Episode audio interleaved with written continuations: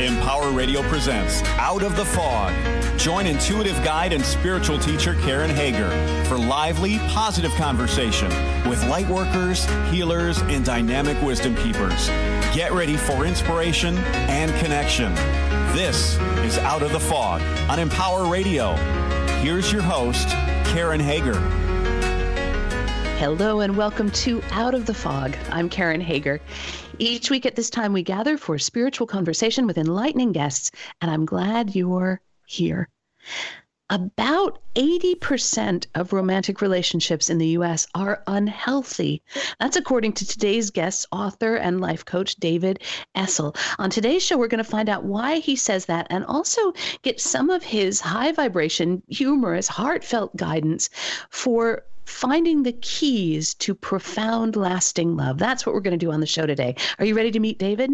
David Essel is a number one best-selling author, counselor, master life coach, international speaker, and a radio host whose mission is to positively affect 2 million people or more every day in every area of life, regardless of their current circumstances. David's work of 38 years is endorsed by celebrity Jenny McCarthy, the late Wayne Dyer, Chicken Soup for the Soul author Mark Victor Hansen, and many others from around the world. He's verified through Psychology Today as one of the top counselors and life coaches in the U.S., and he's a verified relationship expert through marriage.com.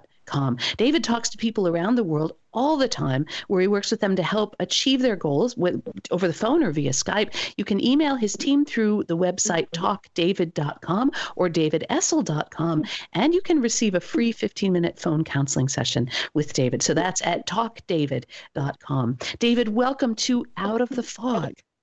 Oh my gosh, Karen, great to be on with you. And one of the things you said in the beginning when you were talking about, you know, the percentage of relationships that are unhealthy, you said, you know, he uses humor.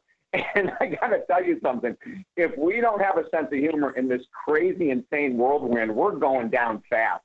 um, and, and, you know, the book that you mentioned, Angel on the Surfboard, it is filled with humor and anecdotal um, uh, information, helping people to rise above their current challenges with love. And as you mentioned, that 80% uh, of, of relationships being unhealthy, it's a sad but very true statistic. What, like, how do you know? And and why is it like that? Well, you know, we, we've been doing this work in relationships for over 30 years. You, you mentioned 38 years in the beginning. I was in sports psychology, and then in 1990, I transferred over. Still, still work with, with athletes, but my main work is with relationships, addiction recovery, and finances. And so, over the past 30 years, we started pulling together some statistics. And it was statistics from all the clients I've worked with in 30 years that are interested in love and relationships. And then we also went online into the beautiful internet. Mm-hmm. And this is what we discovered 55% of first marriages end in divorce, 62% of second marriages end in divorce, 68% of third marriages end in divorce. Now, Karen, if we were just going to stop right there, that would be a, a, a minimal of 50 to 70 percent of relationships in this country are unhealthy because of how many people go down the pathway to divorce. But that's not even counting the number of people that stay in long-term, incredibly unhealthy relationships with codependent individuals, with someone possibly on a narcissistic scale, staying with an addict, an alcoholic and there are so many people that you know are proud to say that they've been with their partner for 20 30 or 40 years when it's been insanity. So when you look at these numbers that we're talking about it was quite easy for us to surmise that that equals about 80% if you're in the 20 percentile group that doesn't mean that you don't argue and you don't have fights and all that kind of stuff but it would mean that you would be willing to get help when you see a pattern it would mean that you'd be willing to apologize when you're wrong. And, and those are two of the biggest keys of the 20% of relationships in this country that are healthy is that they're willing to apologize when they're wrong. And maybe even more importantly, they're willing to reach out to a professional for help when they see the relationship or the marriage struggling. Why don't we reach out for help? Why do so many people stay in bad relationships? I, I think if there's a pattern that we pick up, and a, a lot of times, Karen, believe it or not, it comes from our generations before us. Um, there, there are many people that have been raised that, you know, once you marry, you never divorce regardless of what's going on. And that's a ridiculous philosophy, but many people follow it. So they could be in living hell for 30 years, but because I signed this paper and I'm a man or woman of my word, I'm going to stay, you know, they, they end up staying. And then they, then we have children that observe parents that are in unhealthy relationships without getting help. So when they become old enough to get into relationships, they haven't seen a role model, Karen, where that their parents have raised their hand and said, "Hey, we need to go to a counselor. We're getting a babysitter. You guys are going to be fine. Mommy and daddy are going to get help." Because we don't have that role model to us, it's really hard for people to get out of their own way and to say, "I can benefit from help." Now, even though we say 80% of relationships are unhealthy, that doesn't mean they can't be turned around. But rarely do we ever turn around unhealthy relationships by ourselves. That's a very difficult thing to do. Well, and healing's always an agreement, at least as I believe and I teach. And so, if you and I are in an unhealthy relationship and you want to change, but I refuse to change, we're probably not going to be able to turn it around, right? No, exactly. I mean, now I, I will say this: there's a caveat to that, and it's funny that you just mentioned that, Karen, because uh, tomorrow I start with a woman whose husband refuses to get counseling, but she really needs help. And she said they both need help, and he will say yes to go to counseling until the day of the counseling appointment, and then he'll back out. So I said to her yesterday, I go, let me tell you something interesting. About 80% of, of relationships that are in trouble when someone comes to me, 80% of the time, it's only one of the couple and then it's usually about two to three months down the road that if the relationship is going to be saved, the other partner comes into play. And then they come in and start getting help too. One of the mis- misguided notions in regards to relationship counseling is that people will say, well, if my husband or wife won't go, or my boyfriend or girlfriend won't go, forget it. But that's the wrong approach. It's amazing how when someone comes in and they start doing the work, they start to see their role in the dysfunction and if they can change their role more times than not, their partner will observe the change and then it'll give them the best chance within a month or two months for the partner to come in. We, we, we don't want people to think that if my partner won't come in, it's a waste of time because here's the bottom line. When you go and work with a counselor, a coach, a priest, a minister, a therapist of any type, what you should take out of that work if your partner doesn't go should be information to either help you turn your current relationship around, or you should get enough information to see that the relationship may be dead. It's time to move on, but let's learn from it. And that's one of the keys that I encourage everyone in a relationship that's struggling is work with a professional because if your relationship dies, you need this information so you don't repeat the past again. And you, and your life i agree so strongly with that. And and your life your path your health and your well-being and your emotional and mental health cannot be limited by the confines of whatever relationship that you're in. And that to me where i see because I get to talk to people all day about relationships, I will see sometimes where people are really suffering and the relationship has become everything. And one of the reasons to seek help, even if you are doing that on your own and your partner's not coming, is because your life, your path is much bigger. It can still contain that relationship and it's still important, but there's a lot more for you to learn about yourself. There's a lot of healing to do. Does that, you know what I'm getting at? Oh, 100%. And here's something interesting to go on the coattails, Karen, of what you just said there are so many times where someone will say, you know, it, it's my husband, you know, or it's my wife, and if they would only do this and if they would only do that, the relationship will be fine. Yep. As we dig down into the core, all of a sudden, this person that I'm working with because their partner won't come in, all of a sudden they're exposed. And they start to say, Oh my Lord, I had no idea. And we do this via writing exercises that I give them as assignments. And they'll come in two or three or four weeks after we started and they'll look at me and say, no, but I had no idea, David, that I had a role in this. It's so easy to project that, you know, if my partner would only do X, Y, or Z, we'd be fine.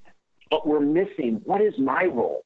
And, and Karen, it might be something as simple, although deadly, as the fact that I have overlooked this issue with my partner for 25 years, or for 10 months, or for four years. And my role was is that I kept silent. I put my head in the sand. I pushed everything underneath the carpet because I didn't want to deal with it. And that's called codependency. So if someone comes and does the work and they see that their role in the dysfunction was that they were codependent, fear based, didn't want to rock the boat, walking on eggshells, we can get them to stop doing that now. And then if that saves the relationship, great. But if it doesn't save it, they have received the best information possible to make the next one work well. I sometimes hear people say that I can't leave because there's only one person for everyone and and the, and David is my one person. I cannot leave because there's only one person for me and if I go that means I lose my chance at love. Can you address that? Well, if you're talking about me, they'd be right. That's why you and I have such a strong marriage together. The listeners don't know that. We've been no, of course not. Exactly, Karen. Here we go back to my initial statement. If you don't have humor, you're lost. um, but you know, and that goes back to two things I totally disagree with. Again, you know, our work here is so different. I mean, I have changed so much since 1996. I don't believe in soulmates. I don't believe in twin flames. I don't believe in any of that stuff because it's too limiting. It, it, it puts into people's brains exactly what you just said. There's one person out there. That's it. I have to find my soulmate, and there's only one. I have to find my twin flame, and there's only one. We disagree with this so greatly. This is what we say every person that you have been intimate with, even just kissing, is a soulmate. Every person you date is a soulmate. Every person you marry and divorce is a soulmate. And the reason we say that is because the whole purpose of, and it's not just one soulmate, thank God, um, but every person who you are intimate with, and, and, and like I said, it could be just that you kissed, but you never had sex. Maybe you were together for a month or two or three months and you did everything, but you didn't have sex, or maybe you had sex on the first date. That kind of stuff doesn't, I don't, doesn't matter to me. But the most important thing is, is that people that we bring into our lives are there to bring us to the next level. And maybe someone comes into our lives so that we can practice being more honest and we can break our codependent nature. Maybe someone comes into our lives so we can learn how to set boundaries and consequences. But every person that comes to us has a divine message. And that message is to help us go to the next level. I was speaking not too long ago um, at a conference for victims of domestic violence. And I said, you know, this is, and there was all professionals. There was, there was no, uh, that we know of, there was no in, lay people in the room. But I said to the professionals, I'm going to blow your mind with this. but these individuals that we are working with, and, and I work a lot with, with especially abused women, each of them can look at that partner as a teacher. And there are many times that we outgrow our teachers and we have to go on to new teachers. And that's how I explain it to women who continually return a domestic violence household. Is we say this person is acting out because of their background, because of their family history, because of their past experiences. And they are teaching you, asking you to rise above and to find that self confidence and self esteem to lead. And if that's what the purpose is, Karen, then you are going to be so strong when you leave that dysfunctional relationship and hopefully carry what you learn into the next one and not repeat it. So we like to throw that whole thing, there's only one person in the world for you, out the window. Open up our minds and get into the concept that there are many, many people that could be partners. And I think in our era, you know, where, where we're living right now, most of us will have multiple partners in a lifetime, and there's nothing wrong with that. It's not like that that's a sin, or it's not like that means that you know you're purely dysfunctional. I think it's a matter of our times, and some of the things we talk about in Angel on the Surfboard can help individuals make better decisions regarding long-term relationships. Because too many times, Karen, we make all these decisions on relationships based on emotion, free of logic. And what we try to teach through our books and our counseling work is that in relationships, you must combine logic and emotional connection in regards to having a good relationship. You're listening to Out of the Fog with Karen Hager, and I'm talking with David Essel. We're talking about some of the concepts in his new book, Angel on a Surfboard, a mystical romance novel that explores the keys to deep love. And you can find out more about David and his work. You can check out the book at talkdavid.com. Now, in that in the book, which is written as as fiction, we are introduced to Sandy Tavish, who's the star of the book, and he meets this kind of crazy, mystical, appearing out of nowhere, seems to know everything, retired surfer who helps him discover, helps Sandy discover the six keys to deep love. And I'd I'd love to hear I, I want to know what the keys are, but I think first I, I want to know why did you write the book this way? It's very humorous, it's very light, and it and it also packs a punch. So why'd you write it this way? Karen, this was out of my control. This, this is the wildest thing. I mean, I went to Hawaii to speak at a conference, and because they paid me a, a very beautiful amount of money, I decided to take that money and to invest it into three weeks in Hawaii. I had never been there before, so I said, I'm going to stay a week on Maui, a week on Oahu, and a week on Kauai. And I did. I get done. I think it was a Friday night. I, I got in on Thursday. I spoke Friday, and then I was done. And I had the next three weeks to do whatever I wanted. And so I, oh, I, I, I usually write everything longhand. So the next day, I go to the pool. I'm writing and writing and writing, and I didn't even know that I was writing a book at the time. I, I had no idea. I wrote for about four hours and I started looking at this legal pad and I said, oh my gosh, this is like turning into some kind of either a blog, a part, part of a book. So I ran up to the hotel room and I called one of my best friends who lives in Seattle, Lee Witt. And I said, Lee, I got to read this to you. And would you let me know if I've like lost it or if this is going to turn into something? And I get done reading all of this to him. And Karen, he says to me, what are you doing in your room? Get back to the pool and finish that book. and so he was the first one on the first day I shared it with. And then, you know, because I never intended it to be a book, I had no outline written, which I normally have very detailed outlines. I had no character descriptions written, and I usually have very good character character character uh, descriptions. And then the next thing that happened started to blow my mind. And that is every day something in the book would come up. You know, like I, I write this little thing about being in an elevator with all these Asians that were, came up to my chest. And this one guy who couldn't speak English, he and I were looking at each other and just smiling, saying good morning. And then when we got out, we both had the same shirt on, huh. which was really bizarre. He started laughing. I laughed. And he goes, Oh, we same. We same. And I said, Yes, we are. And then, sure enough, this 70 year old surfer comes over that day and he has the same shirt on. Um, there were so many mystical things that happened during those three weeks as I'm writing this now formed book. It was just mind blowing. Um, and, the, and then at the end, when we decide, okay, we want to take this into turn it into an educational piece. You know, we want to have fun. And Sandy, you know, meet several women that one of them is very attracted to him, and he has to make a decision do I go in that direction? Another one is really standoffish and almost sort of mean in her approach to him.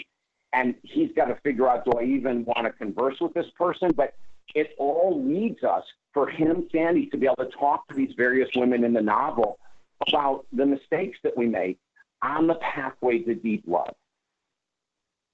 So, what are those six keys to to deep love. I know that one of them is is to be willing when you're in the relationship that's unhealthy to be willing to leave or to or to separate to not try to hang on if it can't be fixed. Yeah, and that's that's where codependency comes into play. You, you know, we have a brand new book on love coming out in 2020, Valentine's Day of next year, actually. And we talk about one of the greatest destroyers of love is codependency. And in codependency, we're afraid of making a move. You know, we sit on the fence, we tell our partner, this is unacceptable, that's unacceptable, but we don't leave, we don't separate. Um, there's many marriages over the past 30 years that we've helped save via separation, Karen, where we say to people, you know, this has gotten so bad, the energy in the house, the arguing is so intense that we recommend that couples separate for 90 days. Someone moves out, we stay monogamous, we create a contract, and it's amazing how many couples, their marriages turned around because it was so bad um, when they take that that 90 day break. And there's rules, of course, you know. So yeah, number one is be willing to leave or separate from a really unhealthy relationship. That is crucial for your confidence and self esteem. And hit the rest of those six because I see where our time is going, and I gotta know all six, David. I want to know all of them. okay, Karen. So number two is we have to release judgment about ourselves and others regarding what a love partner would do for a living or what they look like. And mm-hmm. in the book, this is so well spelled out when Sandy runs into a former surf queen on the beach and she has something amiss about her. And with this something amiss, she blames all these guys who can't handle her because of this thing that's missing in her life. Um, and, and so we really want to want to ask people to look closely. You know, so many times you have like this idea that a person must be this tall, must have this color hair, must make a certain amount of money, all this kind of must have a certain shape body, and we might miss out on deep love by staying too tight with our, I'll say, restrictive ideas regarding love. And one of the main ones here that that really moved me was that love never leaves; it simply changes form. That's beautiful to me. Yeah. This is really important, you know, and let's go back to you know, the erroneous belief system of soulmate. Um, if you believe in a soulmate and you think you found yours and then the relationship ends, many people will go to a shell and believe that love is dead. Now it's gone. But it's never gone because it resides within. And so when it changes form, it might change to another person or it could change when you adopt a dog um, to help your heart heal and to help their heart heal. You know, it, it could change when you get out of a relationship and you've never done deep charity work before, and all of a sudden your heart is open to go into the inner city and to work with people that need you. So love never leaves; it just changes form, as you said, and it's a powerful, true statement. Well, and that and that kind of maybe this is going into number four but that kind of love that expanding love moves into learning to love yourself. Instead of always looking for that outward reflection back to you of whether or not you are worthy learning to love yourself and choosing relationships from that place. Exactly. And you know when when people people talk about self love all the time karen you hear it i hear it. Oh you know if you ask 100 people on the street if they love themselves 99% will say yes but in the book, we talk about the. As a matter of fact, the angel calls out Sandy Tavish because Sandy was saying to the angel that you know he loves himself deeply, and and the angel reflects back to him and says, "Well, wait a minute. Do you really love yourself deeply when you're a workaholic, as you are, Sandy? Do you really love yourself deeply when you drink every night, Sandy? Do you really? And the angel started like calling Sandy out, and he said, you know, listen, young man, you've got some learning to do about what it means to really love yourself, and I think we all have a lot of work to do, Karen, regards to what it takes to love ourselves. I agree. And now I know we're just at the end of our time. We got through some of those keys. And for the rest, where should people go to find out more about these keys to profound and lasting love and to connect with you and your work? Oh, Karen, it's so beautiful. I love I love being on, on the air with you. Um, people can go to talkdavid.com, really easy, talkdavid.com. And we have, of course, the book there with the description, Angel on a Surfboard. Um, and then they can also get our free motivational minute, which is a five day a week subscription. It costs nothing, even though it's a video subscription. When you sign up for the motivational minute, you'll get a video from me every Monday through Friday, first thing in the morning, to start your day off on the right foot. So if you want to work with me from anywhere in the world, look at the books and the programs. Everything is at talkdavid.com. That is wonderful, David. Thank you for being on the program. And you've said you've got a new book coming out. When can we look for that again? Yeah, that's going to be February 14th, Valentine's Day 2020. Oh, and, my goodness. Yeah, and the title is Love and Secrets That Everyone Should Know. Oh, I want to know. Will you come back on the show? Oh, in a heartbeat, honey. You okay. um, David, thank you so much for being on the program. It's always a lot of fun to talk to you. Thank you. Oh, you're welcome, Karen. I had a blast as usual. Thank you. That is David Essel. We're talking about his book, Angel on a Surfboard. There are much, um, there's a ton more books to look at. His book, Focus, is also a really good one that I commend to your attention. All of that is there for you at talkdavid.com. You can sign up for that free five day a week motivational minute. That comes into your uh, inbox at no cost to you. All of that is at talkdavid.com. And you're always welcome at karenhager.com. It's a great place to find out about upcoming classes and who's coming up next on this radio show. You can can even book a private session with me there if you're so inclined. And please don't miss checking out openpeacefulheart.com. That's a website where you can hear recordings of 15 minute guided meditations and also be part of our monthly live free guided meditation calls focused on peace in our hearts and peace in the world. And thank you for listening today. Together we are spreading a little more light in the world, and a little more light is always a good thing. Until next time, I'm wishing you peace